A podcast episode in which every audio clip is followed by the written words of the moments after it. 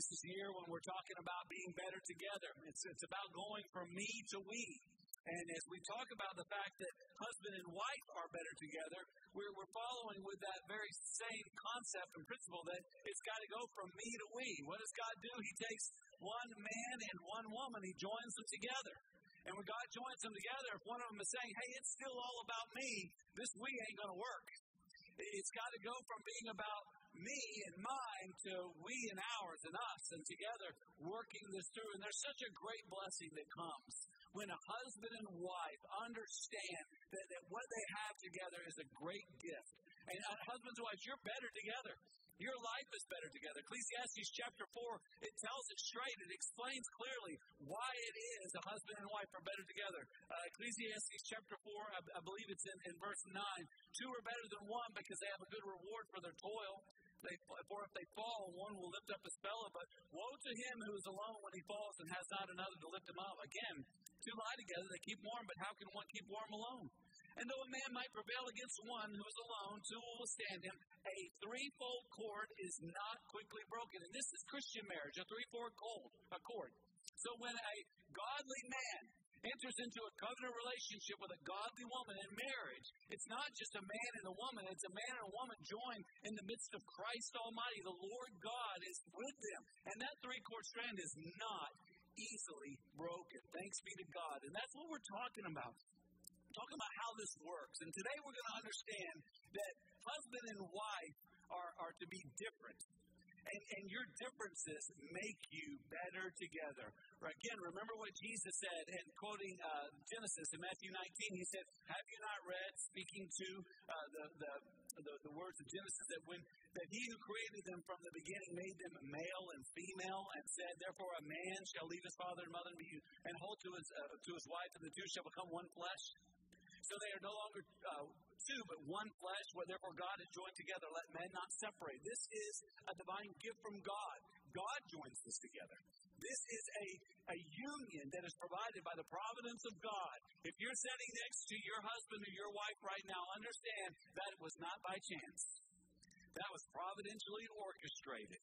That the Lord God would bring you together. And it's so important that you appreciate and honor Him for the gift that He's given to you.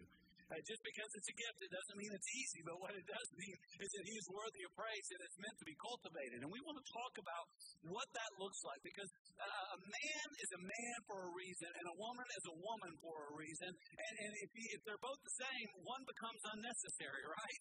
And so they're meant by God to be different and to come together and to complement, not with an I, but an E, to complement one another. And, and these differences are seen in our text today. And what we'll understand, and what I want you to catch here, is that the husband is to be like Christ, and he's to be the head. And the wife is like the, the church, to be the body. And so if you've got your Bible, and I hope that you do, take it out and turn with me now to Ephesians chapter 5.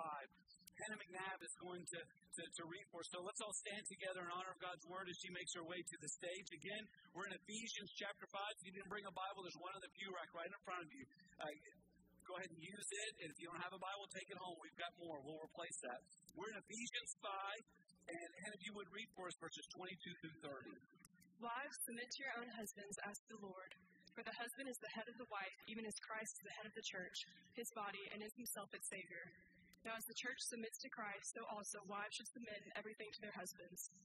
Husbands, love your wives as Christ loved the church and gave himself up for her, that he might sanctify her, having cleansed her by the washing of water with the word, so that he might present the church to himself in splendor, without spot or wrinkle or any such thing, that she might be holy and without blemish. In the same way, husbands should love their wives as their own bodies. He who loves his wife loves himself. For no one ever hated his own flesh, but nourished and cherishes it just as Christ is the church, because we are members of his body. The word of God. Thanks be to God. Well done, Hannah. If you would go ahead and be seated. God made men and women differently with unique abilities. I'm not going to talk about what culture teaches today. I'm just going to teach very plainly what the Word of God teaches. And, and if you don't agree with it, um, please don't don't don't feel the need to argue with me. But if you have any uh, if you have any questions, I'm always glad to to answer those. But I, I rarely engage in debates in social media or in email. Always glad for an M&M conversation. You bring the bag, I'll eat it. We'll talk about whatever you want to, right? Uh, but you know understand that what, what, what I'm tasked with today and what we're going to do is we're just going to simply look at the Word of God. See, God made a man to be a man and a woman to be a woman. And there's differences there by design. Now, those differences does not mean that there is a difference in value. Both are worthy, worthy of the love of God. And God says to men and women, I love you so much that I sent my son to die for you.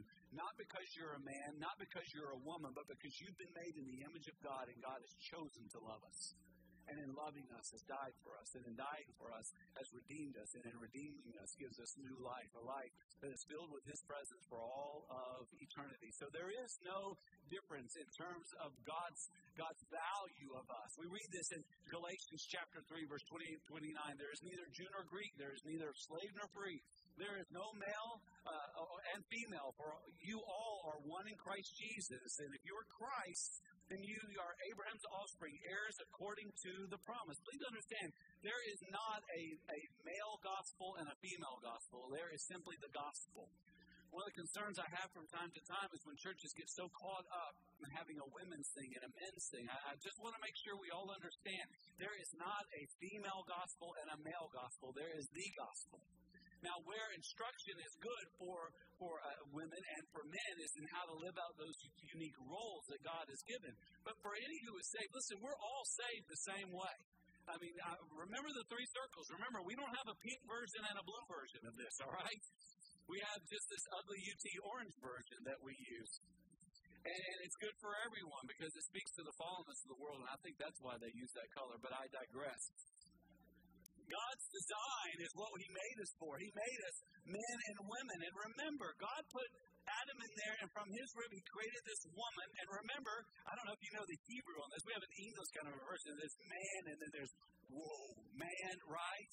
And in Hebrew, it's, it's similar. The, the, the, Hebrew word for man is ish. And it, it appears that when Adam saw Eve, he, he looked and saw ish, and then he looked at the rest of her and said, ah. And so now it's Ish Ah. So there's a difference. There's a man and a woman, but remember how sin entered the world. It wasn't when Eve ate the apple. That's not when the curse happened. See, Eve ate because Adam wasn't being the leader God made him to be. He should have taken that fruit and thrown it away and killed that snake when he had the chance. But instead, he was passive. And his passivity led to, his lack of leadership led to the fall of humanity in this world. See, the curse didn't occur until after Adam ate the apple because Adam is the responsible head.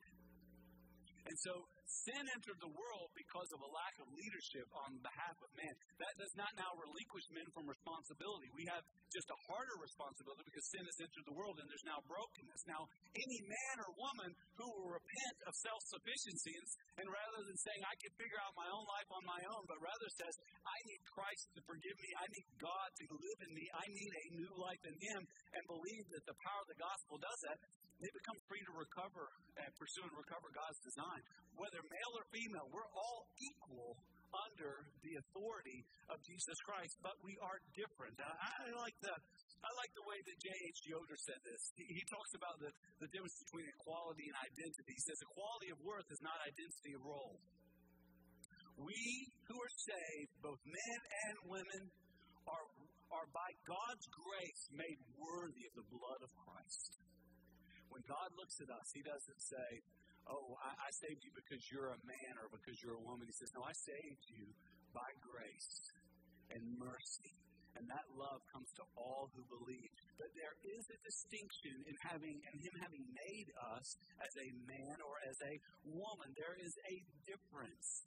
There's a physical difference. And I don't just mean physiologically, but also mean in the physical responsibilities between a man and a woman. You may remember in Aurora, Colorado, some time back, there was a shooting in a movie theater.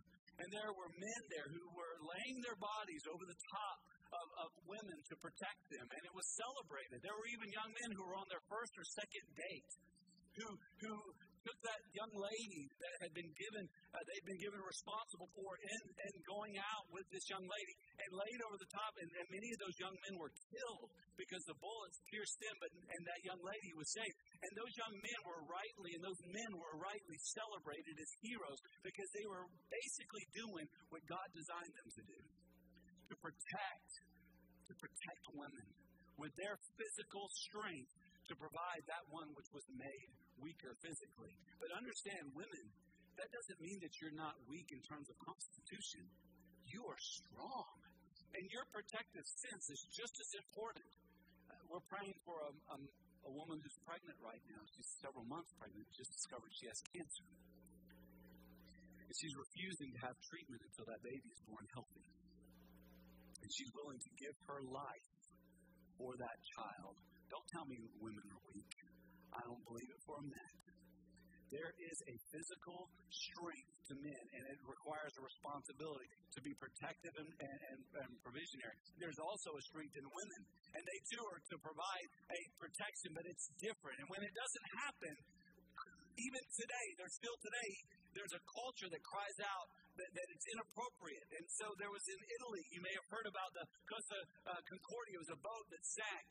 And, and even in that, that Western European secular culture, there were those who were writing saying that, that this was dishonorable. See, the captain and the crew, all male, did not seek to save those who were under their care. Instead, they, they sought their own safety. And there were seen men who were pushing aside women and children to pursue boats to save themselves.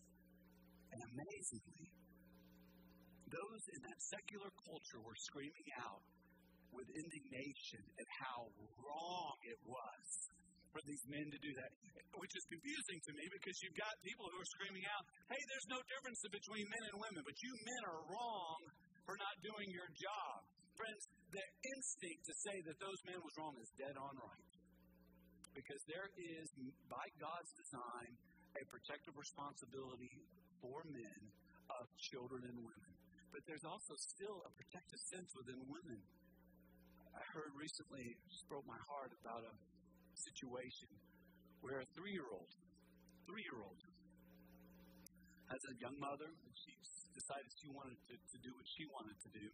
So she told the child, Do not leave this house, do not answer the door under any circumstances. Ordered a large pizza and left that boy by himself at home for three days. There are some of you mamas sitting here right now who are struggling not to go to the nursery right now after 30 minutes and check on your child. And that is a right response in your heart. Let them know they're fine. They're playing. They're fine. Sit back down. They're fine. But when you hear about that, there's something inside of it that says that woman is wrong. Those men were wrong. Why? Why do we feel that way? Because of God's design.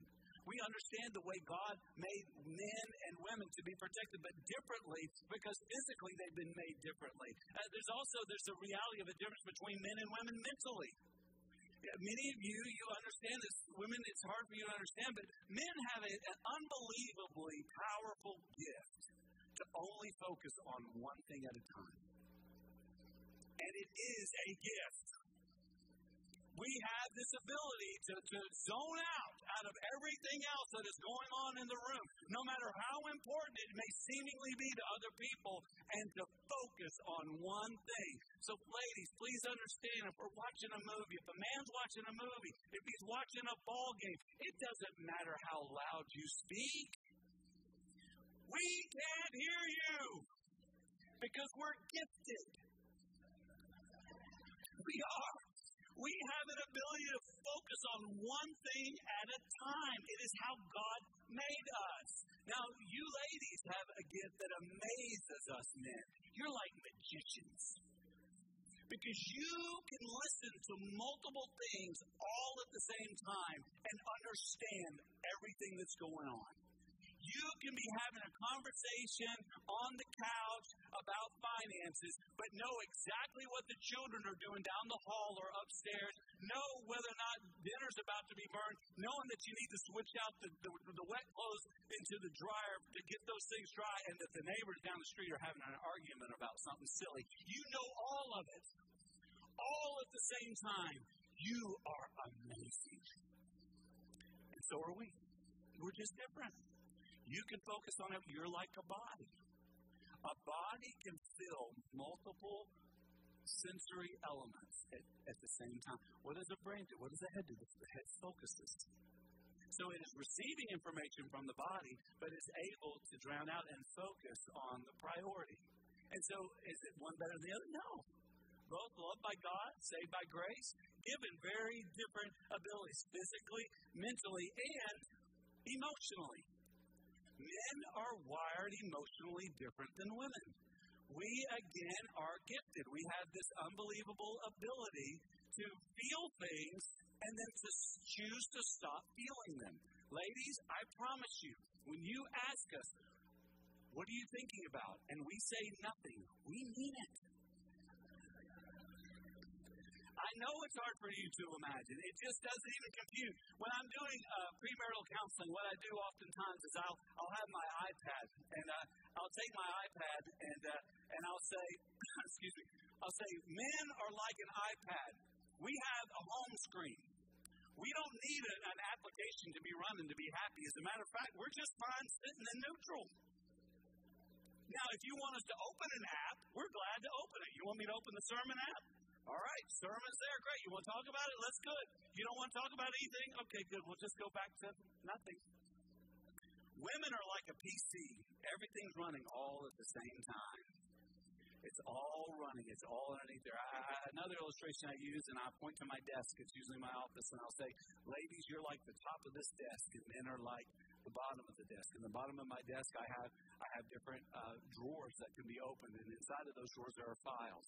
And here's what men can do: we can take a bad experience that happened at work or sometime in the day or in the week or going on in our life, and we can open that file and we can deal with it. But you know then we can do? We can close that file. We can put a title on it. We can open a drawer. We can file it in that drawer. We can close that door. We can lock that drawer. And we don't feel anything about it anymore.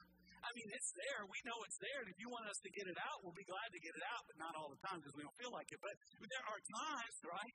We'll get it out. Now, ladies, you're not like that. It's all on the table. All the time. All the time. And, and those of you who are parents, Kimmy Soper said this years ago, and I believe it with all my heart a mother is never any happier than her saddest child because it's on the table. Whatever is on the table, that's what she's feeling. And so I tell these guys before they get married, you're marrying a girl. And I make this a very strong emphasis because some of them don't get it. You're marrying a girl. That means that everything that she feels is going to be on the table. And I say to these ladies, you're marrying a guy. No, he doesn't have issues. He just has drawers. And we can open and close them and file them and put them away. And so God made us that way, y'all. He made us male and female.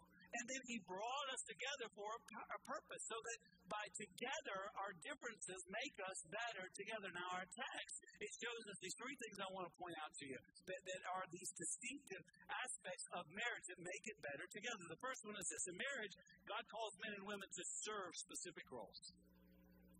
Spiritually, in the family, to bring glory to God, and, and out of God's delight and blessing to serve one another, to serve if God gives children, society, and the church. Now, understand, men and women both need love and respect, but hear me, men, women especially need love. They need you to tell them that you love them and why. This whole adage, I actually heard someone say this, and, and, I, and I, I felt the need to correct him, even though he was older. I did it with grace. He said, I told my wife when I married I loved her, and I told her if anything changes, I'll let her know. That does not make for a healthy marriage, my friends. And that's when you got to come talk to me, and it's not fun, so don't, right? Listen, guys, she needs to know that you love her and why. You need to, at any moment, to be called on the carpet to be able to tell your wife why you love her and how much you love her. If you don't have that in your back pocket, get it done before the service is over, all right? Now, ladies, I'm going to tell you, your husbands need your love, but more than that, they especially need your respect. If men don't feel that they are respected, it doesn't work for them.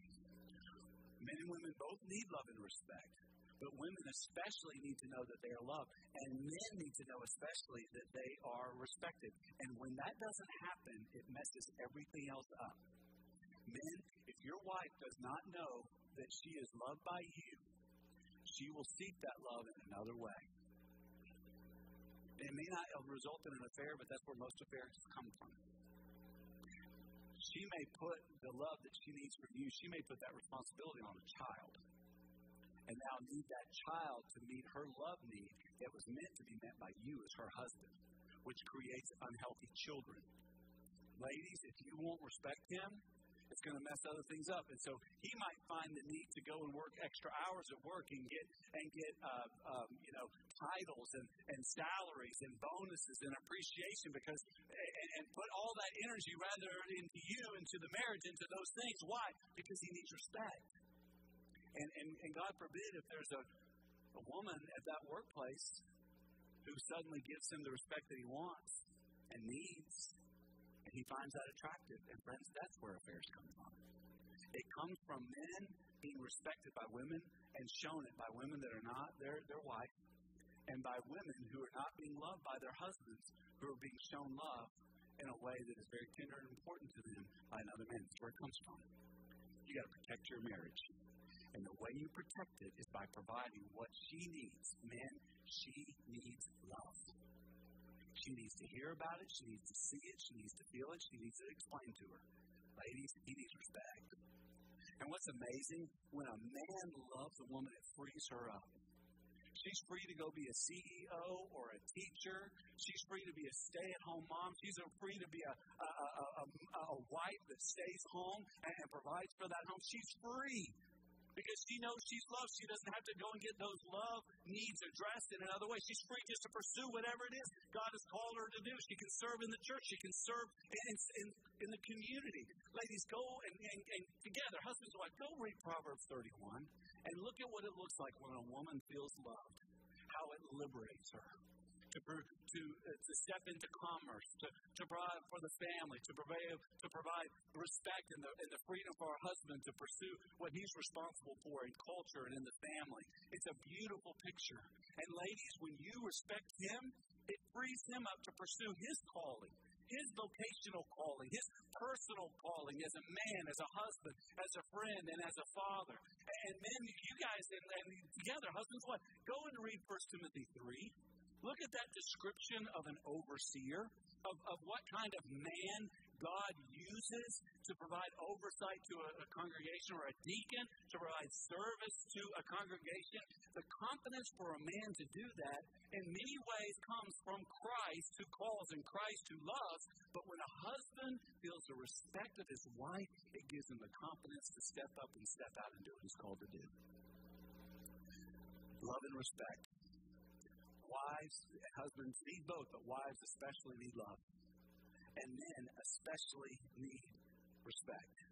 In marriage, second thing, catch this. In marriage, God calls men and women to complement each other. That's not with an I, that's with an E. It is good to say nice things about each other. So do complement each other. But what I'm talking about here is a complementary view of marriage. To complement is to be different and to provide what the other needs. It's to complement, to be that strength for the other. Complementarianism in marriage, it's like dancing. It's like dancing. You're, you're together, you're doing it together, but one has to lead and the other has to follow.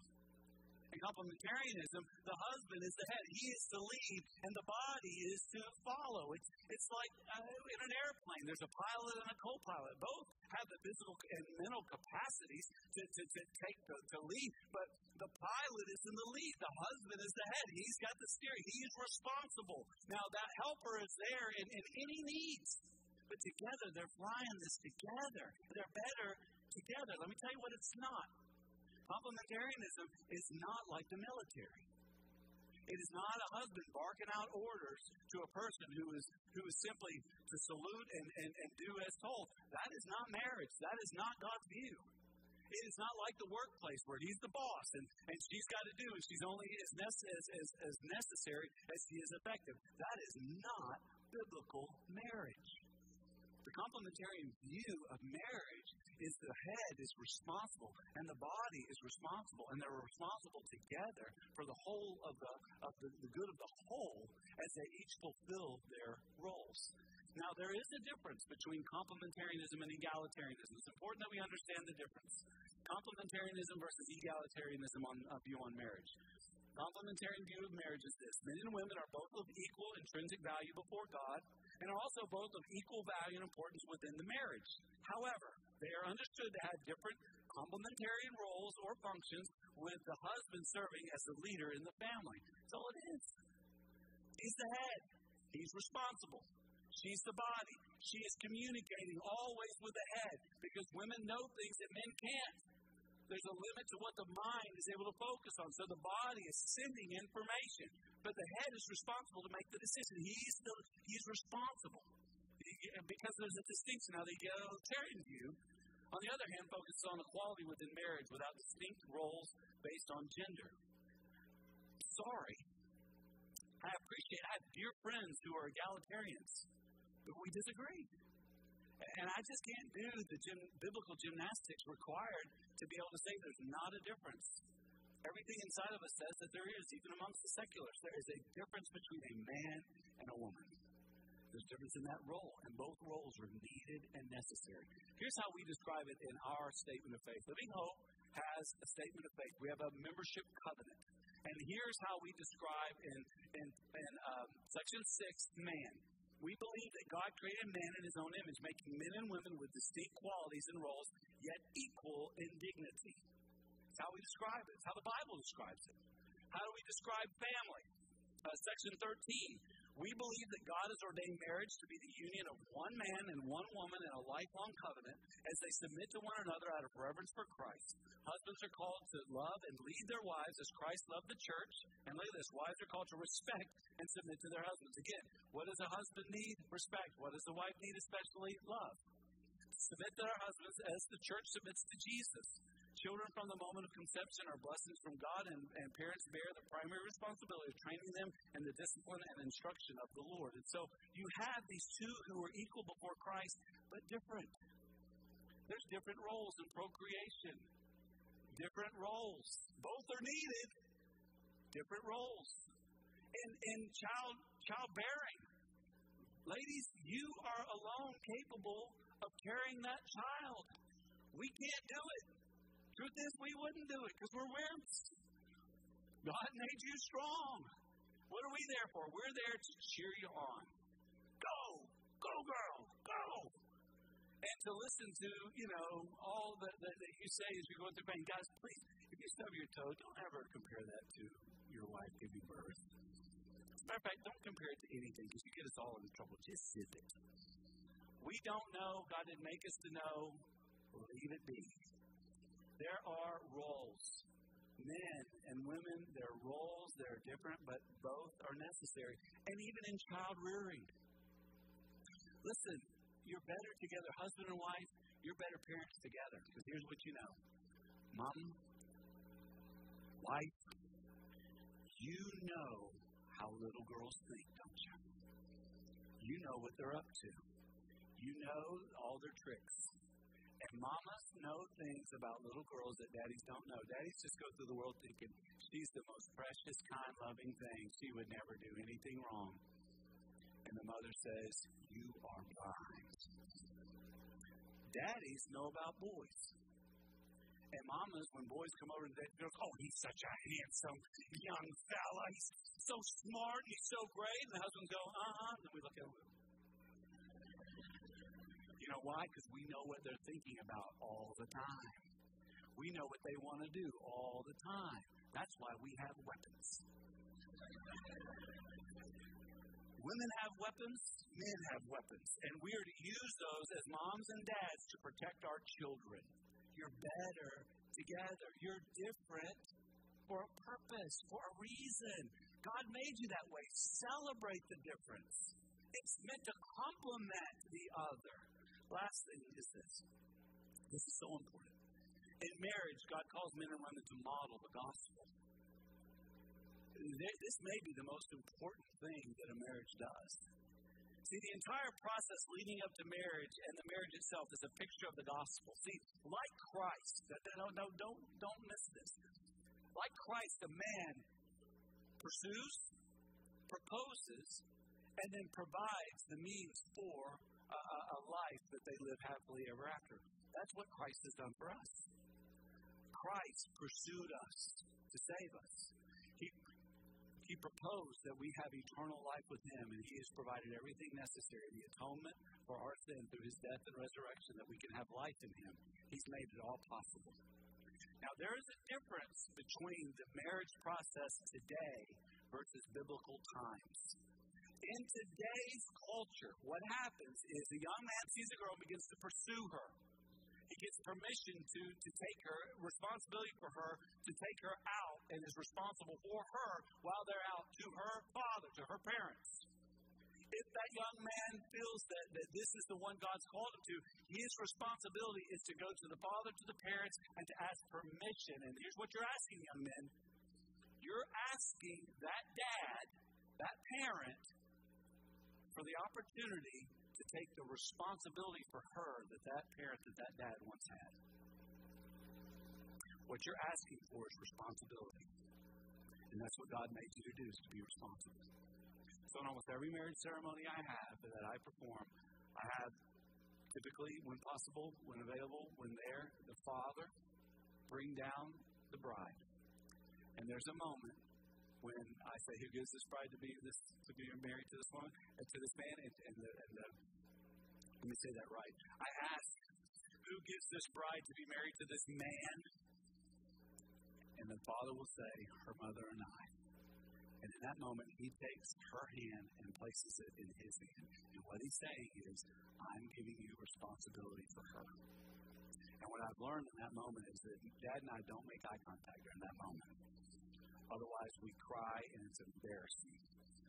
So I look down and, and think about sports and stuff. And then we go on, having dealt with the emotion of that. But, but men, that's what you're doing. Young men, those of you who are going to pursue marriage, are, that's what you're doing. You're taking responsibility for her. Now, in biblical times, it was different, interestingly. In biblical times, there would be a pursuit and a proposal, but then there would actually be a time when they when they would be betrothed. And in that time, that young man was already given responsibility legally for her, even though the marriage had not yet been consummated and finalized. So you think about when Jesus was born, go back to the, the Matthew birth narrative, Matthew 2, and remember it said that, that, that Joseph and Mary were betrothed. But she still had to go to Bethlehem with him for the census because he was now responsible for her. That's more of what we experience of God. He pursues us, He proposes to us, and we become legally His.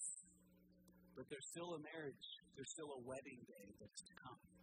We read about it in Revelation, Revelation 19, look what it says in verse 7 on this day when it's consummated. Let us rejoice and exult and give him the glory, for the marriage of the Lamb is come, and his bride has made herself ready. It was granted to her to clothe herself with fine linen, bright and pure, for the fine linen is the righteous deeds of the saints. This is when the church comes to be in the presence of, of Christ, with Christ forever. It's the consummation of faith. All things are made new.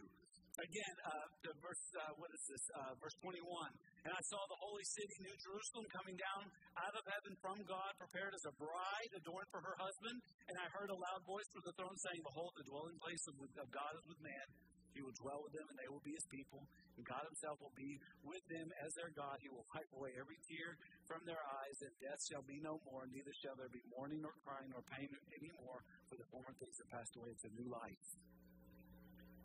When a husband and wife consummate a marriage, it is a new life. And so it is when Christ returns, our marriage as the bride of Christ, the body of Christ, will be finalized and consummated, and then there will be new life. This is the plan of God. This is the picture of God. Now, here, let me ask you those of you who are single, are you remaining pure to present yourself as the gift God intended for that spouse that God has designed for you. If not, you need to repent. You need to be saved. You need to be saved. Oh, well, I was. If you're living in sin and you're living in it comfortably, you have every reason to, to have a lack of assurance. I can't judge your heart, but I'm telling you, if you're living in sexual sin, you are far God. And you are destroying the design of God. And you're robbing not only yourself, but that one God has planned for you. You need to today to repent. You also, for those of you who are remaining faithful, you need to ask for strength. I was reading Song of Songs this week, Song of Songs chapter 4. The last of the chapter, the young lady is asking for her young lady friends to hold her accountable that she will be pure for her husband. Pray that God will give you accountability and strength to remain pure. If you are married, serve your role to the glory of God.